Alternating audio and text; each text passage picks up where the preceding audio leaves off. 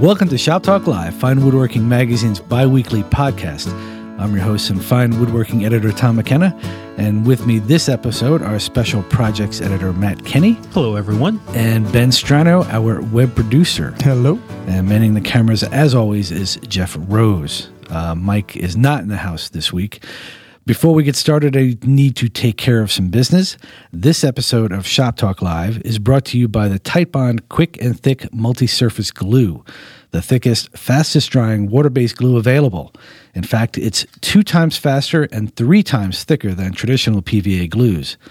Titebond Quick and Thick can be used with porous and semi porous materials, provides a strong initial tack, and allows for realignment of working pieces. Visit titebond.com slash quick and thick to learn more. We can move on, and uh, we this is uh, kind of a momentous occasion. Uh, I've, I've earth shattering news uh, to break. Uh, Oh, Oh, you can we're talk all about getting, it. We're all getting raises. Yeah, realistic. this is for the this is for the listeners and readers. Uh, Fine Woodworking Live is coming back.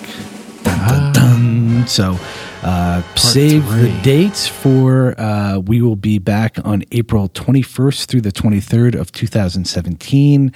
Uh, it's going to be in Massachusetts. I don't want to reveal the place yet because all the paperwork has not yet been signed, but um, we are 99% a go. So we're going to start putting together the program. Um, it's going to be fun. It's it's at a hotel and conference center, so it'll be pretty nice much one. all in. Yes, it'll be all inclusive. No more dormitories uh, or sweatshops. It's going to be a pretty uh, pretty nice place. So I thought it was going to be at a guy named Murray's house. he lives outside of Boston in Dedham. Den- what denim? Denim? Dedham. Oh, Dedham. Dedham. Yeah, All right. Well, I think that's how you pronounce it.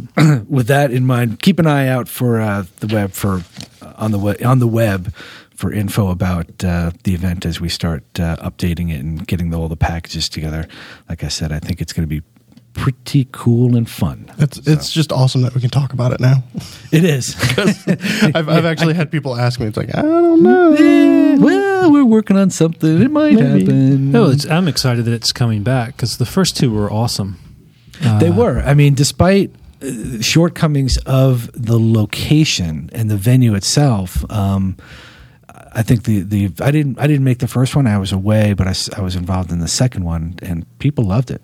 Yeah, they were fantastic. A lot of fun. I'm looking forward to it. So, and the difference is for for this new one, you know, you're not going to have to drive uh, to go see it, go to it. Everything's going to be right there. Yeah. Hotel, Hotel, bar, bar, classes, pool bar, tables, and in this meals, this pl- bar, Vendors, vendors, and bar. bar. vendors, bars. But this place also has a great uh, gym setup. Um, it's really, it's really a That's- wonderful. that's key for me. Spot. A really nice. I like nothing like more than working out with people I don't know. We're gonna. Uh, well, no, there's a there's a basketball court, so we can get a little, you know, two on two, Uh, yeah, that'll be really or good. four on four. I can imagine a Editors bunch of middle-aged woodworkers are really good at Hey, basketball. well, they do have a CPR uh, machine right in the gym. So Defibrillators. It- yeah, Yeah. a A nurse on defibrillator. staff. It'll be great. Break class in case of emergency. Um, let's get to our first question. Uh, I'm, this uh, this one comes from. Uh, boy, I didn't write the guy's name down. How sad. Uh, you take that? one episode off and it just really I'm falls just, apart. you huh? know, jet lag. Anyway, uh, this gentleman says, I'm considering adding an insulated floor to my garage workshop, similar to what Mike did, but I need to be able to drive and park a car on one side of the garage. Is the design that Mike used, plywood over pressure treated sleepers and rigid foam insulation, strong enough to support a vehicle? Do you have any ideas for how to create a garage floor that can be driven on, but still has insulation value and would be more comfortable to walk and work on than the bare concrete slab? Now, for this answer, you know, since we're pretty much incompetent in this arena, we And reached out to we reached out to someone who actually knows what they're talking about. Um, Patrick McCombe, uh, our one of our colleagues at Fine Homebuilding, he's an associate editor. Uh, And Patrick started at woodworking, right? that's true. I did. I washed out. He was here for you one washed year. up or washed over. Um, so Patrick is here to to give. Uh, we're going to get the the answer straight from the horse's mouth. Well, it's so great to, be speak. here. Um, I had to ask my boss if I could, you know, be on the show this morning. He said only if I plugged our Fine Homebuilding podcast. So I'm just going to get that out of the way. we plugged you last time. That's cool. Well, you know it's just going to get edited out. So feel feel free to say whatever you want. Just bonk, bonk, bonk. Yeah. so to answer this uh, gentleman's question, uh, theoretically, this is possible. The materials are all uh, can be strong enough to support the weight of a car, but if you go to your uh, IRC, the International Res- Residential Code, which uh, governs most people's building practices in uh, you know a residential setting, uh, the answer is no because garage floors have to be all non-combustible materials. So if you're talking about plywood or any kind of wood material, foam insulation, those don't fit the bill. So that's not going to work. Um, if So- you, go ahead. Does that mean so if I have a, sh- a garage and I want to use it exclusively as a shop, can I not do that kind of floor? Well, it would be best to um, make it so you couldn't park in there, right? That might mean just bolting your garage door closed or removing it. Um, the specific of that, you'd want to talk to your local inspector about what they would expect you to do. But I'm Put sure one of those pillars like they have in front of 7 Eleven. yeah, if you made it so you couldn't park a car in there, um, that would probably be fine. Yeah. And by you can't fill it up and say you can't park in it, right? Right. so it has to be really made so you can't get a car inside. Right. So That's wh- interesting. Uh, what what can you do if you're going to what, what what should he do if he wants to insulate the floor? Well, he's either going to have to make his garage inaccessible for a vehicle, and uh, I would tell him to consider that seriously because cars are waterproof and park outside. Maybe the missus is not uh, in favor of that strategy, but um, you know those mats are great, and that would satisfy the code. It wouldn't be a fire hazard. Um, someone asked me, could you insulate part of the floor uh, and leave the part uh, uninsulated where the car would park? Uh, no. Two reasons. One, it wouldn't be effective if you had that cold spot. Right. Um, and secondly, you're still going to have those materials in the garage space, which is not allowed. What if you're plan? It's good to keep Oh, in mind so if you're not even where where you where you're not parking. So if you have a two bay garage and you make one bay inaccessible to a car, you can't have anything flammable on the floor. That's correct. All told. That's correct. Would, would would it? Um, what if he closed off one wall? I mean, if he that would kind be of a potential remodeled. s- a solution because once again you're creating a space that's not su- suitable for a car to park in so if you could do that then that would probably be fine once Now- again you're going to want to talk to your inspector because that's up to them Yes. they have a lot of uh, leeway in interpreting the rules Yes, I- and, and codes vary from you know sometimes greatly from county to county, town to town. I actually have, you know, I re- we just moved in and I have a small three bay garage, we'll say. And uh, we're planning on walling off one bay for my wife to park in because somebody's gotten it in her head that it will be convenient to park in there. and um, so I would need to actually make that a full wall. Then insulate the floor in the workshop side, um, or can I just get a note from you saying that my wife can't park in that side? I'll give you a note like that. I don't think that'll work for you. Sorry, Patrick says there, we you know there, can't. there might be other reasons that one shouldn't park in that particular garage you know structural considerations or tightness or you know what have you you might want to think about possibly um, you know It it is a tight bay for her car, which is a tiny car too. So So all right, so we get the official answer from Patrick. So here's something else to think about. Like if you're planning to build a shop, you should insulate under the concrete before it's poured. It's going to cost a few hundred dollars, even if you don't want to heat the space later on. It's going to be ready for you. It's going to be an amenity if you want to sell the place. That the you know the space could be heated or cooled quite easily. The how do you do that with rigid foam again? Yeah, rigid foam Just insulation. two inch or Well, it depends on where you live. I would say two inches is a- is a minimum, at least up here in New England. Um, more would be better in New England. It depends on where you live. Yeah, you got to talk to your and, one, contractor. and, and those rules are specified in the in the IRC as well. The, uh, you know, sub slab insulation is what that's described as, and it's so easy to do it before you pour the concrete. It's virtually impossible. Well, it is impossible. well, you're going to you have to break it up and put it down and then pour it again. So I wouldn't want to do that. Okay. Is that in? Uh, so, you know, I'm from Florida, where slab construction is Mainstream. mainstream. It's all that pretty much anyone does, is, uh, unless you're doing a pool, and then it's you know, you dig- One reason they'll dig dig into that ground. That's the only reason they dig a hole in Florida. Um, and much of the country And is for like graves. yeah, Yeah. it for graves. Yeah. Um, thanks, Tom, for getting morbid. Um, Bringing it down. so, but in, up here, I know that in, in New England, uh, most homes have uh, basements, so slab construction isn't very common. Uh, but if you so, if I'm just building a shop out in my in my yard, out in the in the back forty, and I'm going to do slab construction, and I want to insulate it, does that all have to be below the frost line, or so? Are you, or is it only the the footings that have The to footings that support the walls are customarily below the frost yeah. line. The slab doesn't have, Have to, to be. be. Um, there are ways that you don't need frost walls, but it's a little complicated to discuss. It's called a shallow frost protected foundation, and it uses insulation, so you don't have to go as deep. or a treehouse. Um, I don't know. Yeah. Well, uh, actually, uh, this is I find this interesting. I'll talk about it to you later. So I'm the sure. the thing Treehouse. is, um, you know, you want the, you want to put that insulation down before you put the concrete, and then you want to put polyethylene sheet plastic six mil poly on top of that, and that's your vapor retarder. And if you do those two steps, you're going to have a much more comfortable shop, even if you don't condition it, because. Um, you know, in many climates, the garage slab is going to be the coldest thing in the room, right? It's Yes. because it's in contact with the ground, which is pretty much the same temperature year round, right? Right. So if you're in a hot, humid place, you're going to have condensation on that concrete slab. Yeah. But if you if you have insulation under it, it's going to be the air temperature, not the soil temperature. So you're you're immediately uh, reducing the likelihood of having rust on your tools and especially machine bases. You know. Um, and the, the polyethylene, the sheet plastic, prevents um, water vapor, which the soil has a lot of moisture in it, and it always wants to move to a place where there's less moisture, right? Which would be your garage shop. So if you put that plastic under the slab, you can stop a lot of that vapor drive, as we describe it in the building nerd community. Well, and, and in Star Trek, right? They have they have vapor, Vapor drive. Yes. So, so uh, retrofitting though, what is the best course of action? The way that Mike did it, where he's got sleepers down. We're with- assuming that this is a shop only and Yes. not we're not going to park a car in there. So Right. if we do that, we want to still have a vapor retarder, right?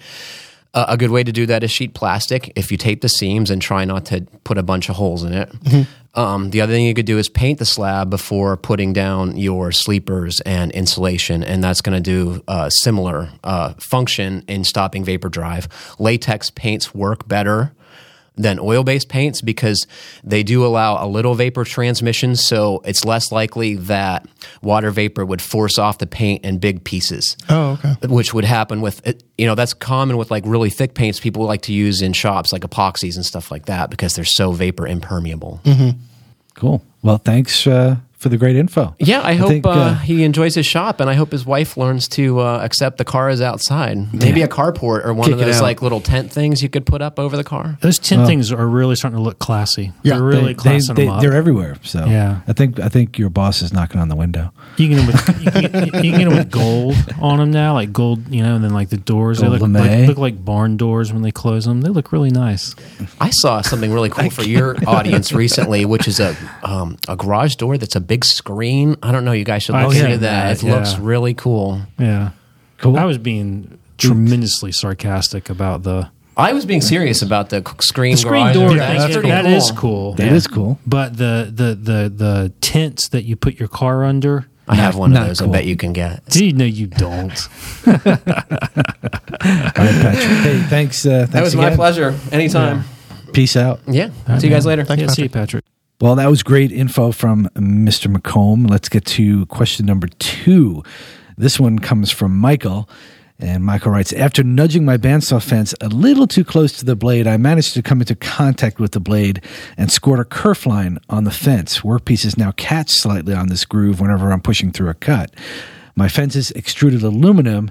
Is there anything I can do to get this groove out and return it to flat without having to visit a machinist? Absolutely. Mm-hmm. Definitely. But before we tell him how to do this, I think we should actually say something else. yeah, Here don't don't we go. Michael, right? which is, it's probably really Mike Pekovich. He probably sent this in. Mike, That's why he's not here this week. why He took the whole week off. He got a teaching gig as a as a cover. So, Michael, you should not have a kerf in your bandsaw fence because you should not be adjusting your bandsaw fence Well, it's with the bandsaw yes. on. So, Safety in the future, first. don't do that. Hey, wood, woodworking is inherently dangerous. Yes, and it's even more so when you do things. I love like, that line. Uh, yeah, it's aluminum is very soft uh, as far as metals go. So you could, uh, the, I think you you want to first do as little harm as possible, uh, and when you try to correct it. So I would just try to deburr it. Just run, uh, get a sanding block and some fine grit sandpaper, and just run a few times over the length of the fence and see. Just get the burr knocked down Yeah.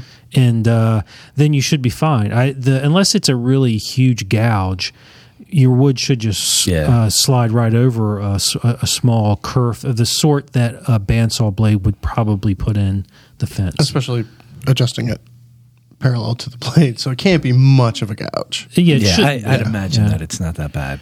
But um, if it is much of a gouge, I would maybe fill it with some epoxy putty, and then could- yeah. sand that down. Yep. yeah, you could So do that. you're, yeah. you're flush. Could also put an auxiliary fence on it, like an MDF Yep. fence. Yeah, that's what I. In fact, I was. That's what he should do is if he insists on adjusting the fence with the table with the blade running, then yeah, put an auxiliary fence on, and then the next time you cut into it, you can just chuck it and replace it with another one. Mm-hmm. You know, but again, don't adjust your fence with the saw running. Yeah, turn it off. He probably knows that already. if not, he learned. He probably learned. I mean, he's probably learned that by now, but yeah. All right. Well, let's get to the next question. This one comes from Cameron. And Cameron says, I'm looking to buy my first set of chisels as well as sharpening stones and honing guide. What would you recommend buying in terms of sharpening stones and flattener, diamond flattener? I want to buy a good set of stones, but I don't think I can afford all at one time. If I have to buy two stones, what grits should I buy first? 1,000, 4,000, 8,000? Also, should I try to buy the diamond flattener at the same time as the first two stones? Getting into sharpening can, I mean, getting into any woodworking is expensive. It's but getting into- expensive. sharpening is expensive. It can be. It- Yeah. But it is going to affect every tool in your arsenal. Yes. So it's it's probably the thing that it makes the most sense to spend money on initially. Yeah. It's one of the first hand tools you buy, really.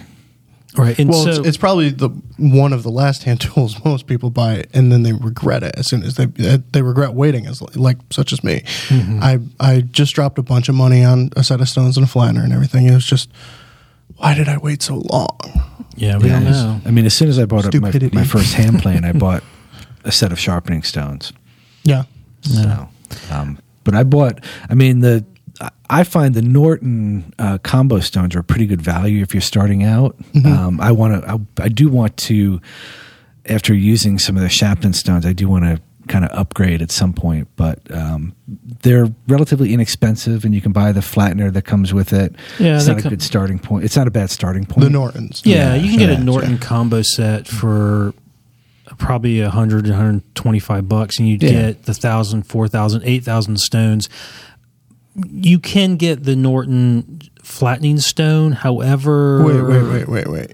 You're buying for a little over 100, 140, I think I you think just that's said. right. Yeah, I think that's what I paid. For like- 1,000, 4,000, and 8,000? and No, well, it was, the it was 1000 200, 200, 1,000, 4,000, okay. 8,000. All right.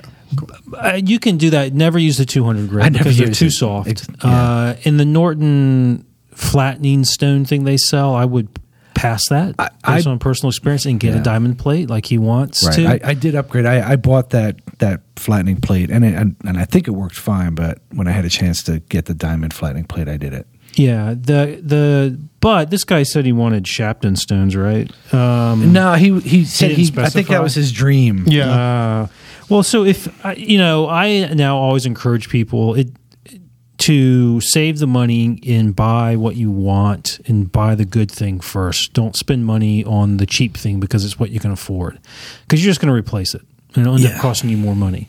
So if I this is his first set of chisels. Yeah. So he's he's pretty new to the craft. I get it. Yeah. and dropping five hundred dollars on a set of stones and a But sharpening. you don't have to drop five hundred dollars on a set of stones. That's, I mean, I don't know where you bought your stones. Was it, you know, on the street corner in New York City? I got it from mean, Mike. You got it from Mike. Yeah, yeah, That explains it. That's why Mike is on vacation. yeah. Mike's yeah. Took all the money he He's got a made selling his Yeah. sharpening stones, and went to Paris. Um, you can get two sharpening stones and a flattening plate. Listen, I bought for ro- approximately 300 bucks. Uh, I bought a uh, 1,000 grit stone, a 6,000 grit stone, a, three, uh, a 13,000 grit stone. It came with a diamond stone. It came with a little sharpening pond to put them in. It came with a little squeeze bottle to put water in. And it came from Japan. So it was in right now. If it, the yen was was just going down to the dollar, so it was getting even like down around two fifty for that set, and uh, that's not a lot of money to invest in a sharpening, a really good sharpening setup. I totally agree. I totally agree that that's a great amount of money for a great set, But, but that is a lot of money.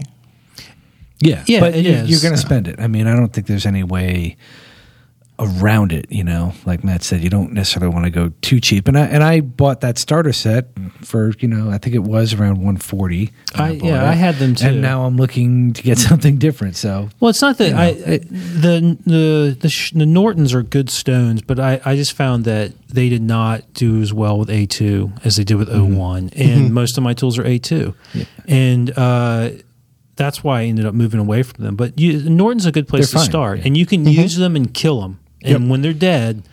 You know, you then you can go out and get something else. So Norton would be a fine place to start. yeah, I'm I'm just looking to upgrade more because I don't I, I get tired of the the soaking of the Yeah. stones. I, I want to when I Yeah, need to Norton's sharpen. I you wanna do have That's to out. really just an inconvenience, It- which exactly is worth it's, saving it's money. not performance you know? related. modern, it's just yeah, modern ceramic stones like Shapton glass stones or these uh, Sigma Power Select stones that I have do not need to be soaked. Yeah. they just get spritzed with water. Um, but you, if I were to get two stones, like he asked, uh, there's a very there's actually a very common way of not a common. There's a common thought of uh, it is common, I guess. Uh, approach to sharpening, which is you only have two stones. You have like a thousand and an eight and you skip the medium. Uh, so that's you could start that Just going way. to spend a little bit more time on the eight thousand. Yeah, yeah, And um, I back in the day, I got the 1,000, 4,000 combo stone and used honing compound. But to do it again, I think I'd get the 1,000, 8,000. right. And and you do want uh, a diamond plate right away. You do want something to. You don't have to get a diamond plate. You know this guy. You don't have to get the dia flat right away. I would think there's the dia sharp. Yeah, just has to be Yeah. a diamond yeah, plate. it's Yeah. just you know it's much much Yeah. more inexpensive. You don't have to get the huge one. You don't have Yeah. to get the ten by three. Like I I, have just one got. uh, that's made by I think it's called Atoma, Mm-hmm. and it's from Japan, and I think now Lee Valley sells them, Yeah. and they're guaranteed flat to a ridiculous amount, and they do a great job. Mm-hmm. But you could also flatten your water stones on a piece of granite. right. And then, if you got a piece of granite, you could also do some of your sharpening at the low end with uh, sandpaper, and then move to a 4,000, 8,000.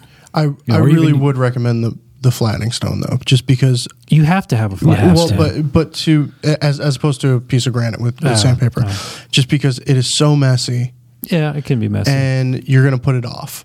And the most important thing, especially when using Nortons, to me, is keeping them flat because they do not. They, they need to be flattened just about every time you use them. Yeah, that's what I, I do. That Yeah. Uh, before I use them, And I if, flatten them. if you make it difficult to flatten them, you're going to find a way to excuse yourself from it doesn't take them. long to flatten the stones. You know, it's it's five minutes of work to do. Yeah. you know, both combos for me. But if you have a good stone Yeah. to flatten them with, so It is lamentable that the the the, the cost of getting into woodworking is Yeah. is tough. And even if you buy used stuff, you know, it's like I always say, you're going to spend money, time, and frustration on every tool that you get.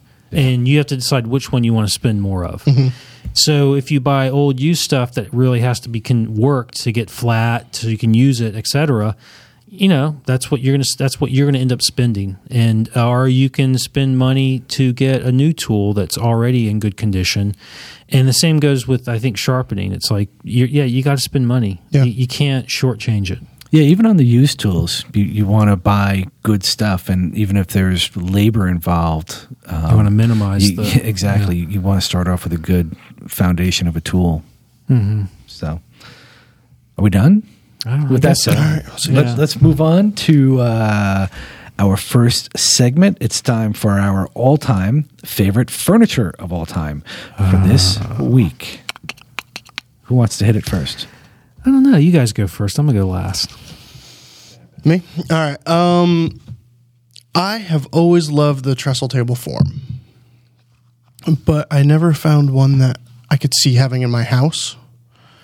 Um, and you know, there's that sh- classic shaker trestle table, but uh, in issue 235, Daniel Chafin Dan Chafin, of Has- Louisville, Kentucky. with beautiful photographs, by the way. And those are amazing photographs. Yeah. but um, a trestle table with modern appeal. This this table just it's that classic form, um, and it's not too out there, but there's just a lot of subtlety to it. Uh, the little tapers on the uh, the radius around the edge and everything. It's very appealing, and it's also quite modern.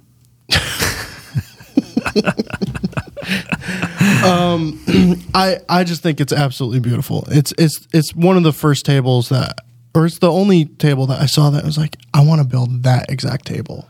And, and that one of the one of the great things about his table that that Chafin explained in the article, if I'm remembering the remembering it correctly, was how he creates that um, tapered bevel on Yeah. the Yes. underside. It's, it's it's a great technique. Right. Yeah. First, he uh, cuts the bevel onto the straight side, and then he hand planes in a, a subtle arc Yeah, into the uh, table edge, which creates this uh, a, a, a bevel of different height as, as it travels along the edge. It's really fan- It's a beautiful table. it's it's and that aspect of it is like that that Yeah. topper that just just drives it home for me. And I actually use that technique on a side table that I'm working on right now on the aprons, uh, almost as practice for doing Yeah. this because I know I'm I'm going to want to do that when I build this. Yeah, Dan's a great designer, and you know I like the double stretcher at the top uh, instead of a single stretcher. The double stretcher just adds a little more uh,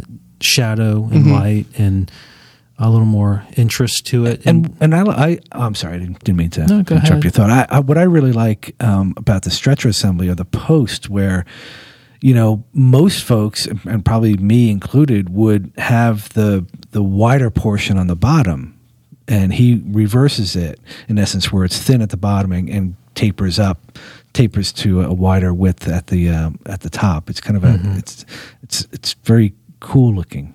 My my only thing is Uh-oh. that bottom stretcher being so close to the ground. I live in an old house with old wood floors, and uh, I worry about that hitting. So I would just probably raise that up half an no, inch or so. no, no, don't, don't raise it up. It's just not Just- the right table for you. Get it? Just move on. Move. Get it? Get a Move. different house. Your house is not good enough for that table.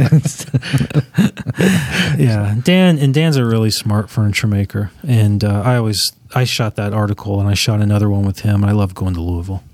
Yeah, there's. Uh, it didn't make it. There's uh, some classic shots. I, I feel like that uh, didn't make it in here. I'll I'll have to uh, get them to Jeff for the video. And uh, Classic shots. yeah, it's it's beautiful shots with a tool tool cabinet behind them, table, Oh, yeah, yeah, that the photograph. back yeah. window. It's beautiful shots. Oh, I thought there was something from Matt's hotel visit or something. like, I don't need to see any of that. It was when I was streaking down Churchill Downs. He's not allowed to go back to Louisville. yeah, could never go back. Banned. Yeah, that's a good pick. That's a nice table. Thank you. Me? Yeah, sure. well, I'm I'm kicking it old school today because I um, one of the benefits of working at Fine Woodworking is that, you know we have a pretty good A collection 16-inch of jointer. well that too. We've got a big shop. It's awesome, but um, we have a pretty good collection of furniture that was made in the early days. And one thing that I walk past every day is Tage Frid's three-legged stool, and that appeared in issue number Seven. Seven. Seven. Big seven. Um, it's the the cover that has the lute rose on it. But uh, this is it's really funny because this this stool is really comfortable and it's one of the oddest looking things when I first saw it. I, I didn't necessarily know what to think about it, think of it, but when you read the article and the article really just focuses on Tage's design process and how he came about it, and um, there's just some great quotes in the article that that I just wanted to share during for his design process. Um, he says, "When I started designing my seat, I did not have in mind at all that I wanted to make a three-legged stool." But as the de- design progressed, I did not have any choice, and I just love that. You know, he just wanted something comfortable, and he didn't know exactly how it was going to uh, going to turn out. But one of the great things about, and I don't mean to belabor the article too much, but um, the article for the most part is talking about the design, and all you really get to build the the piece is this. this. and there are some, you know, essential dimensions on uh, the second page. This is a three page article about making this elaborate stool. Um, I actually have it sitting behind me, but uh, one of the things that really makes it and it's classic Danish modern are the oval shaped legs and stretchers. You know, when you look at them from one angle, they look like they might just be standard round legs. And that's one of the designs that, one of the design aspects that Tage changed was in his first mock up, he had turned legs and he just felt he had the height right, he had the comfort right and the seat shape right, but he felt something was off. And then it, it kind of just dinged him that oh you know i've got to I make these ovals and everything works out. And it's just beautiful you know through joinery uh, very detailed. And one other aspect of it that i love when i first saw it is it has this narrow back that's connected to the seat with with dovetails and i thought when i first saw it i was like wow you can use a dovetail joint for a seat back um, it's just it's so light and sturdy if i could reach it i would pick it up Oh, look at that! You can reach it. there it Pick is up. Show it to everybody. Yeah, that sits uh, up in the entry uh, in the front, uh, the front reception area at at Taunton, doesn't it? Yeah, Yeah. Yep. Yeah. And it's something, you know, it's it sits in the corner and and it just it's I've seen it for so many years that it just doesn't jump out at me anymore. But then I realize, wow, you know, it's a perfect opportunity to uh Tay to, to bring it to the fore. Yeah, uh, when we walk by to go to lunch every now and then, I just look. It's like that's a legendary piece right there. And it, and it, it is one of you know we've had visitors here uh, and I've met people in the lobby and I have to say this is the piece that I often when I go down to meet the person they're looking at this piece or touching it you know and it's like well I guess And they're going, "What is that?" And What then is you that? Hit their Can I- fingers can with a ruler. leave it leave it do not touch so No, I sit in this chair actually quite a bit. I get on there and sit in it. Um, when the lights are off no, I mean I do go down and sit in it, but I I have to say it's it's a it's a cool looking Yeah. stool. I do not find it comfortable. no No, I'm a little too substantial to to sit in it. I'm worried that I'd break it. no. I don't find it comfortable to sit back on necessarily. So I'm kind of with you there, but I, I, it's a good, it's a comfortable height for me. I mean, being kind of a, a short pole, but uh, Yeah, Chris Becksvoort says that Shakers made 20 minute chairs because they didn't want people getting comfortable and sitting because they needed to be Get up. working. And so they made their chairs to really, they're not very comfortable past 20 minutes. Uh, and they're not. Shakers chairs are very straight in the They don't back. look comfortable. Yeah. No. And this stool, I think, is sort of along that lines. Is it comfortable? Yeah, you could sit in it for a little while, but I would not want to have. I mean, there's yeah, there's no back to it. It's a stool, so there wouldn't be a Yeah. back. We're not going to find this in your but cube you can sit, on. but you No. can sit both ways on this one, which is you can turn around when you want to have a rap session with the kids. Exactly. All right, you're grounded. No. Yeah. Anyways. So yeah, that's it's, a, uh, it's a beautiful chair though. that's mine. Stool. Going back to the archives. It's also just fantastic because it's in black and white, and we all know that black that and white too. is inherently better, Better. than Yeah. color. It rocks. So many people told that's, the that's magazine. the only thing that I would change about Daniel Chafin. It should be in black and white. We'll photocopy it. Yeah, there you go. Bada bing. All That's right. why he's the editor. All right, so is it my turn? Yep. Get it over with. All right, so I'm going to get grief for this, but Not from, Uh, not from me. so one, I think one of the things as woodworkers, as furniture makers, we struggle with is when you make something yourself. to look past the mistakes Oh no. and see everything that you did right. so, my favorite piece all time this week is, Is something, yours. something that I made. Wasn't it? Was it Saturday Night Live had had that segment, Deep Thoughts? yes. So, no, that's that's Mike's Instagram feed. so my favorite piece of all time this week is this little tea cabinet box that I made re, uh, earlier this year. it is beautiful. I the reason I'm picking it is because I was one being lazy this morning, and uh, but two, it's something that uh, when I was done with it, I looked at it and went, "Well, I can't say what I said because you'll bleep it out." But I said, Punk, punk, punk. I, I said, "Holy bloop!" You know how how did I make that? Where did you know where did that come from? And it was probably the first time ever that I've made something that when I was done, it completely uh, overwhelmed me. That I that that it actually was something that I had produced. So, uh, and there are things that are wrong with it, but I don't see the things that are wrong with it. All I see is what I got right, and I tell that to students all the time that they, you know, they'll in a five day class and they'll say, "Oh, look at this gap here and look at this gap here," and I'll say, "Yeah, but look, you made a bow front cabinet Yeah. with, uh, you know, a curved door, and it all goes together and the door closes properly."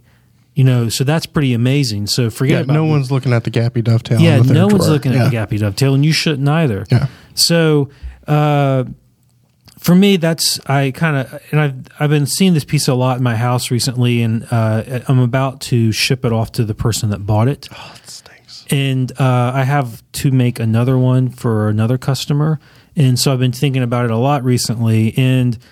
I mean, if I'm being honest, it's my favorite piece of furniture right now. Yeah. Of, of all the stuff I've seen, uh, even of Mike's stuff, uh, which uh, most people don't know. Mike, most of Mike's furniture is only quarter scale. they don't know that. the the thing that that I love about this piece is, especially doing it in the 52 boxes progression, is that you see this is kind of the culmination. This is you see these themes start and work their way throughout, and then this is where everything came together.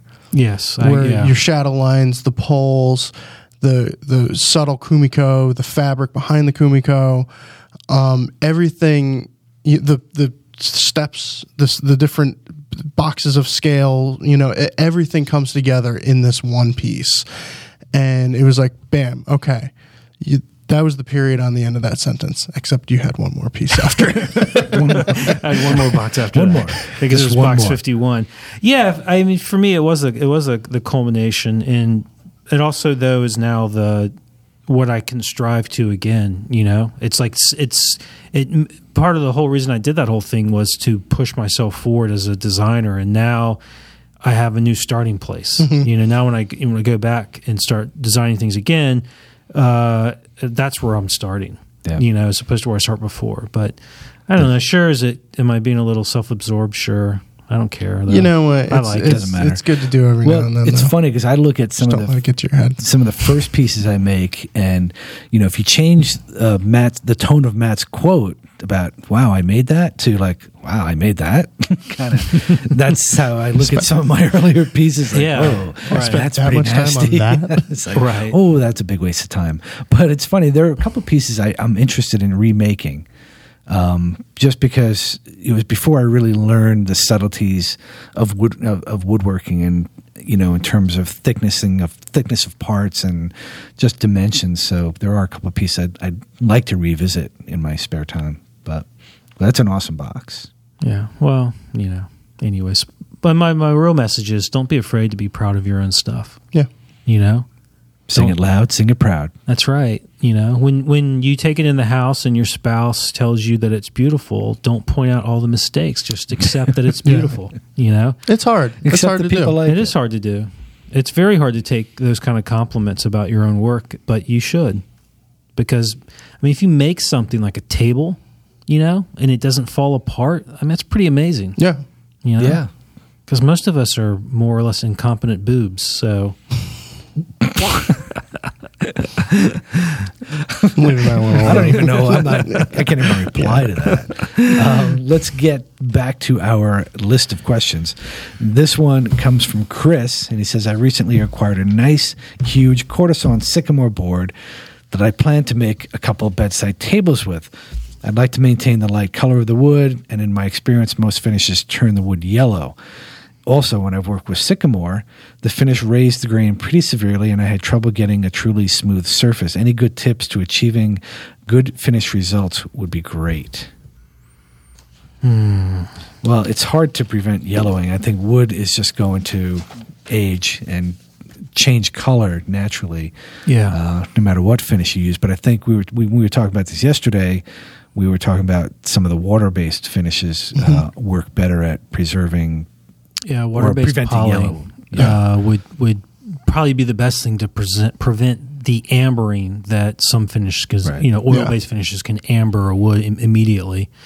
Uh, and you said it's for a tabletop, right? A bedside table. bedside table. I mean, so you could do uh, like a water-based poly. The other thing you could do is get super blonde or clear shellac flakes. You want you want to use really fresh shellac, I think here, and uh, mix it up yourself.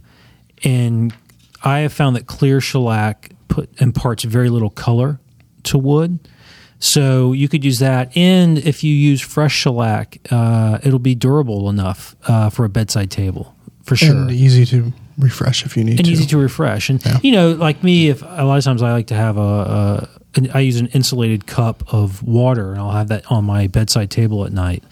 Uh, so if you're going to do that, you know, shellac will still be fine, but you might you know use an insulated cup, uh, Or like get a, a coaster. Tervis, a, or get a coaster. Um, but a Tervis cup is fine, and, and really, uh, fresh shellac is very uh, resistant to water. Actually, um, yeah. Do you, do you know what a Tervis cup is? no idea. Tervis is a it's a company, and they make these Oh. really cool uh, insulated cups. And it, I don't know. I've always I, maybe they I assume they sell them at places like Bed Bath and Beyond, but they're very popular in the South because they're double walled and clear. And, so they- a lot of times they have roll tide on them. they'll have roll tide. or, you know, I have ones with the Florida Gator logo inside it, and they but they also come in you know in uh, fashion forward designs. You know, like that my wife buys, but they're great cups, and they really do work. They keep stuff cold. That was a good aside. yeah. But uh, the other thing he, he asked about was uh, he said he's having trouble getting the surface smooth Yeah. because of the grain.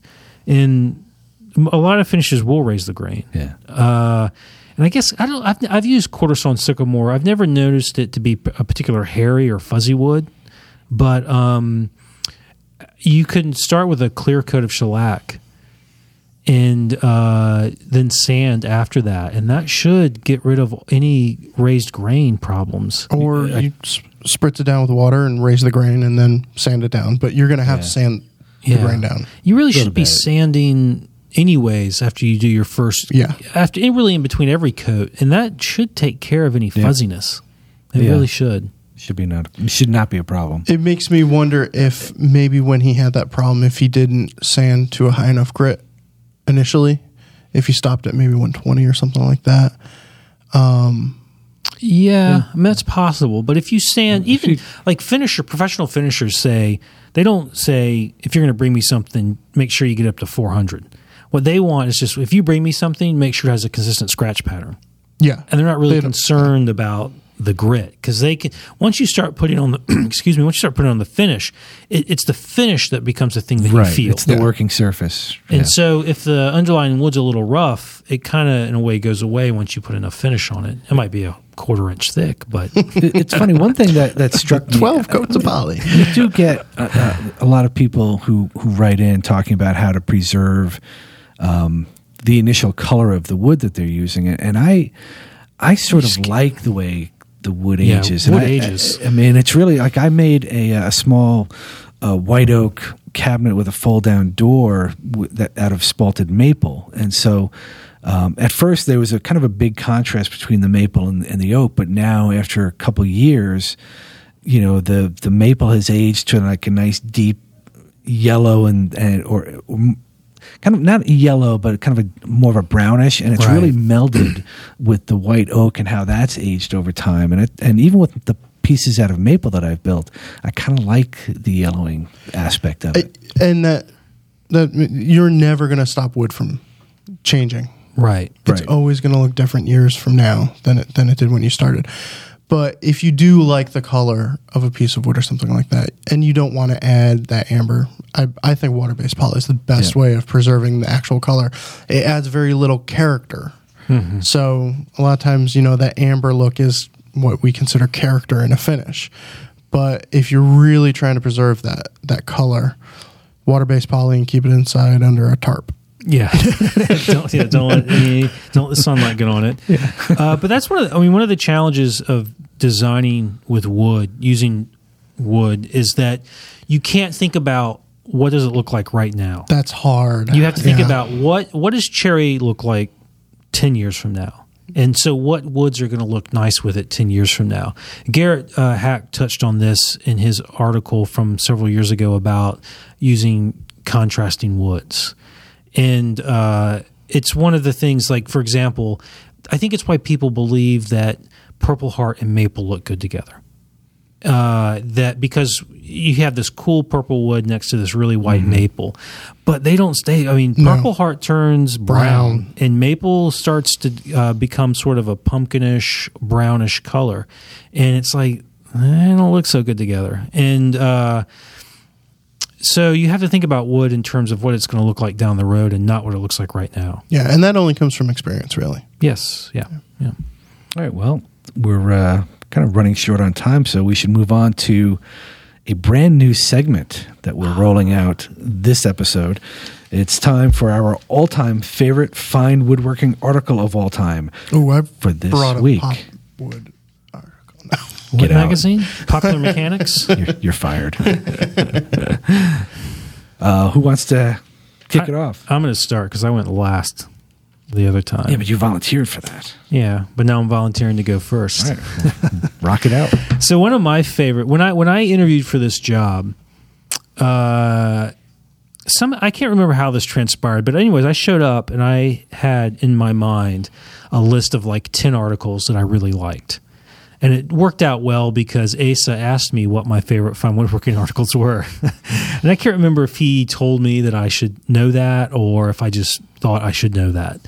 Um, and one of them is uh, uh, this article by Chris Becksvoort from the year 2000. In, in which 2000. I'm glad I'm not the only one. I love that bit. Uh, but uh, it's hard to believe that was the year 2000 looked this date dated now because I mean it could have easily been the 1980s uh, based on the pictures. But um, it's an article about keeping plank doors flat. And Chris talks about five different strategies on how to make a plank door and keep it flat. I mean, I'm learning something from it right there on the just glancing at this that dovetail buried. Yeah, yeah. The slide, like, it's like yeah. a sliding dovetail batten. Yeah. Yeah. It's buried into the wood. Um, and there, if one, it's re- there's some really cool things in here that I didn't wouldn't have thought about, like that dovetailed key that slides into the back of the door. Yeah. Or cleats on the inside of the door. So you resaw the door apart, uh, route out some uh, dados, and put cleats inside there, and then glue the door back together. Wow. Yeah, it's like these really cool techniques That's crazy talk. to uh, because I like. Uh, I mean, frame and panel looks all right. I like frame and panel doors, but to me, when I look at frame and panel door, it makes me think of what I would call period furniture, which is anything made before 2000. Like arts and crafts, shaker furniture. That's all period furniture, and I really modern furniture. At times, a, a frame and panel door can look strange. Uh, Yeah. When something's really clean and really minimal, uh, you want to have uh, just a a, a, a a plank. And I went to making uh, plywood with shop-sawn veneer doors, and that was how I got around it. But Chris has these fan- five fantastic ways to do it.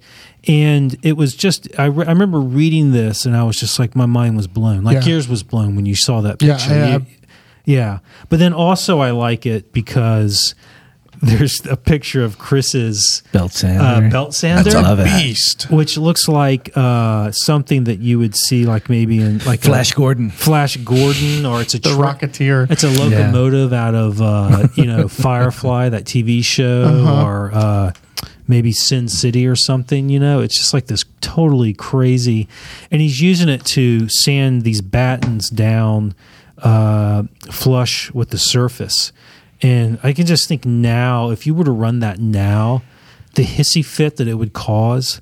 You know, people. Oh, I love it when people are, aren't afraid to pull out the belt sander, like Kevin Rodel. Yeah. in the, Yeah. in the It's a in tool. his uh, last video workshop, it just goes to town with the belt sander. It's just Gets No the job done. yeah, it's fantastic. But well, it's funny that you brought this up because I went back to this article a few weeks ago because I'm I'm building this cabinet on stand, and I I had originally drawn in a frame and panel door, and then I thought, why? And I I realized I remembered that Chris. I don't, I don't think I remembered it was Chris as the author, but I knew we had done this plank door article. And I went back to it and I said, you know. I can do this, so I think I'm going to use. The, I'm I'm leaning toward the dovetailed key. that's so cool. So, and I can use really nice um, board, like a nice figured board without any kind of frame interruption around it. Mm-hmm. Um, I have high hopes. I have to admit now I think that I would not if if I were to do any of these I would do the one where you resaw the plank and you put uh, uh, cleats inside it Yeah. and glue it back together. But I, actually I have to admit I would probably do a door like this now because that's how I do it. I would do it with a start off with a plywood core and uh, use shop-sawn veneer and uh, shop-sawn edge banding and make it that way. Yeah. Yeah, I was just at Tim Coleman's and he does a really, really nice plywood door with all veneered surfaces and everything. It's just really slick and modern looking. but I do think for the awe factor when you open up that that door, that dovetailed key is just Yeah, pretty- yeah, it's, it- a, it's- it's, a it's a bit of visual interest, interest. yeah. Yeah. yeah. yeah, yeah, So that's my first ever. That's a great one. All-time favorite article Well, of all I, I time haven't read this it. It might, it might be horrible when I read it, but No, it's not horrible. What it It's was in great. fine woodworking. Are you kidding me? awesome back cover too on that issue. that is a great Yeah, back cover. Um, well, I'll I'll jump in and I'll It's try. issue 145, by the way. You just said, you know, we just said it was a great back cover. Oh, So we should tell people what issue it was. Issue 145. Good point. Well, mine, uh, my article comes from issue 239, and it's uh, the article title is "Uncommon Arts and Crafts," written by John Binzen, and this article, I just, I just loved it because I, I do like arts and crafts furniture, um, but it's not my my specialty or my cup of tea in terms of building, but the what I loved about this the approach that this article took is John eliminated like the really familiar names, you Greene know, and Greene. Greene and Greene, Frank Lloyd Stickley. Wright, and focused on the outliers. Hmm. And what I mean, just on the first spread, I had no idea what the original Morris chair really looked like. And suddenly I saw it. I was like, wow, it wasn't that wide, you know, white oak, you know, armrest and uh, slatted back. It was this upholstered piece um, with wheels and really, really funky. And then you see kind of kind of an evolution or a different taste take on it. And then the next page, you go into all these, you know, the, like the Eng- English country arts and crafts, and you get another huge flavor of different forms of arts and crafts pieces. And then you think you're done. No, no, we're going off to the Asian influence, and then um, organic carved pieces, and then Gothic, you know, bold Gothic pieces. And maybe you're done. No, there's one more. and then it goes into even more like Pencil, what he calls Pennsylvania Gothic and Catskills Colony, and it's just this broad um, taste of it, and these wonderfully written paragraphs about the evolution of the, the design and a brief picture of the maker. It's um, it's one of the better design articles that that I think we've done, in my opinion. Yeah. it's in 239. Two thirty Which also has a great back cover. Danny And a, Camerath. and a great front cover, Chris Huh? Becksvoort. Chris Becksvoort. What's Making what's a- the back cover? Danny Camerath's Oh, uh, yeah. yeah. Splash. Yeah. Splash Very Balls. cool. Yeah. Yeah, I was. All right, I guess I'm up next. Um, Yes. Mine is from issue 228. It better not be a Pekovich article. It's not. It's a Schofield article. What? And it is how to fix flaws and mistakes. And I remember reading this the first time, and it kind of the techniques are really good, but it just kind of cemented the fact that everybody screws up, and this is how you fix it yeah. and it's got you know um, some some fixes from Steve Latta. Uh, I think Michael Fortune's in here, but it's just everyone going through like, yeah, this is this is how I fix this problem that I've created. And Whether it's something as uh, you know, putting the groove in the wrong side of a tail or, or in the wrong side of a drawer. I've never done that, but apparently some people do that. But just you know, just getting dents out and Well, well. no, I do plenty of others. Don't worry. It just it it's not really just the individual fixes, which are great, but it's just that guys like me who are you know at times struggling to figure out style and things like that, or or a technique. If you miscut a piece of joinery, it's not the end of the world. This is how you fix it. Move on. Don't do it again. Um, it also shows that even the pros make mistakes. Yeah. Yeah. You know, there's a, a follow up to that article as well. I think the I think it may have been titled "Fixing Joinery Mistakes." I think it was more specific. Another great um, article full of tips on, you know, recovering from miscut joints. Yeah, there's there's a few in here. Um, and there's stuff that we've talked about on the podcast before, just using Yeah. a piece of veneer to shim out a drawer that was undercut, things like that. Um, but these are all problems that, that everyday woodworkers struggle with. What issue was that again? Um, that was in 228. Oh, an awesome issue. Should we see the back cover? Yeah, it was on What the is back. it? Oh, that's also Oh. fantastic. Yeah, that's a, yeah. Yes. I remember that You're one going too. to show that on the in the video, right? no, we're just gonna. Talk about it. Yeah. We're never going to say what it is, but No. it's it's ama- it's the most amazing thing ever. Yeah, It actually has it solved. It, it ended in several wars I when it have to came avert out. my- It's eyes. it's bigger than life. All right. I do love that. That back, That- that's another a- fantastic. Yeah, It's amazing. Every back cover from Fine Woodworking is amazing. yeah. yeah there's a clinker every now and then. There was the uh, No, fish coffins, There's, there's no clinker. the flying corn cobs. All right, easy. Let, us move on. Let's. Uh, John doesn't listen, so it's time for some listener and viewer comments, both good and bad. This one comes from James. It would be nice if the podcast was in metric. Imperial kills me every time you talk in that foreign language. I say so. We Hello, should, Governor. we should speak in metrical you the put time. that in there just to say hello, governor. I Hello, did. Governor. I did. Right, right. Tea time, boys. And Jordan chimed in with listening to this week's Shop Talk Live.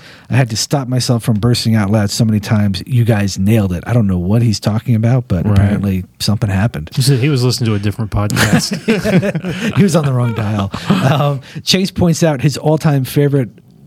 Oh wait, his all-time favorite quote of all time, and he says, uh, "If you don't have electricity, you just get yourself a cross saw and a hipster, and you can do all the work you want to, and a case of PBR."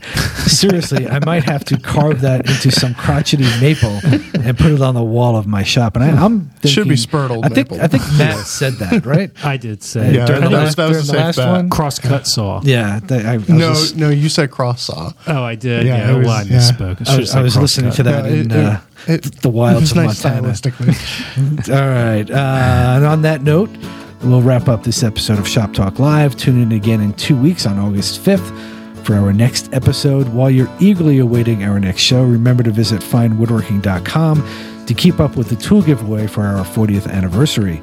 The current prize is an 18 volt drill driver kit from Ridgid Tools. To win it, you must enter by July 25th. To enter, go to finewoodworking.com slash 40 sweeps. That's number 40. You can catch the podcast via iTunes. You can also stream each program on the web at shoptalklive.com or catch us on iHeartRadio. Finally, keep up with Fine Woodworking on Instagram and on Facebook, and look for all of us on Instagram as well. Thanks for listening and have fun in the shop.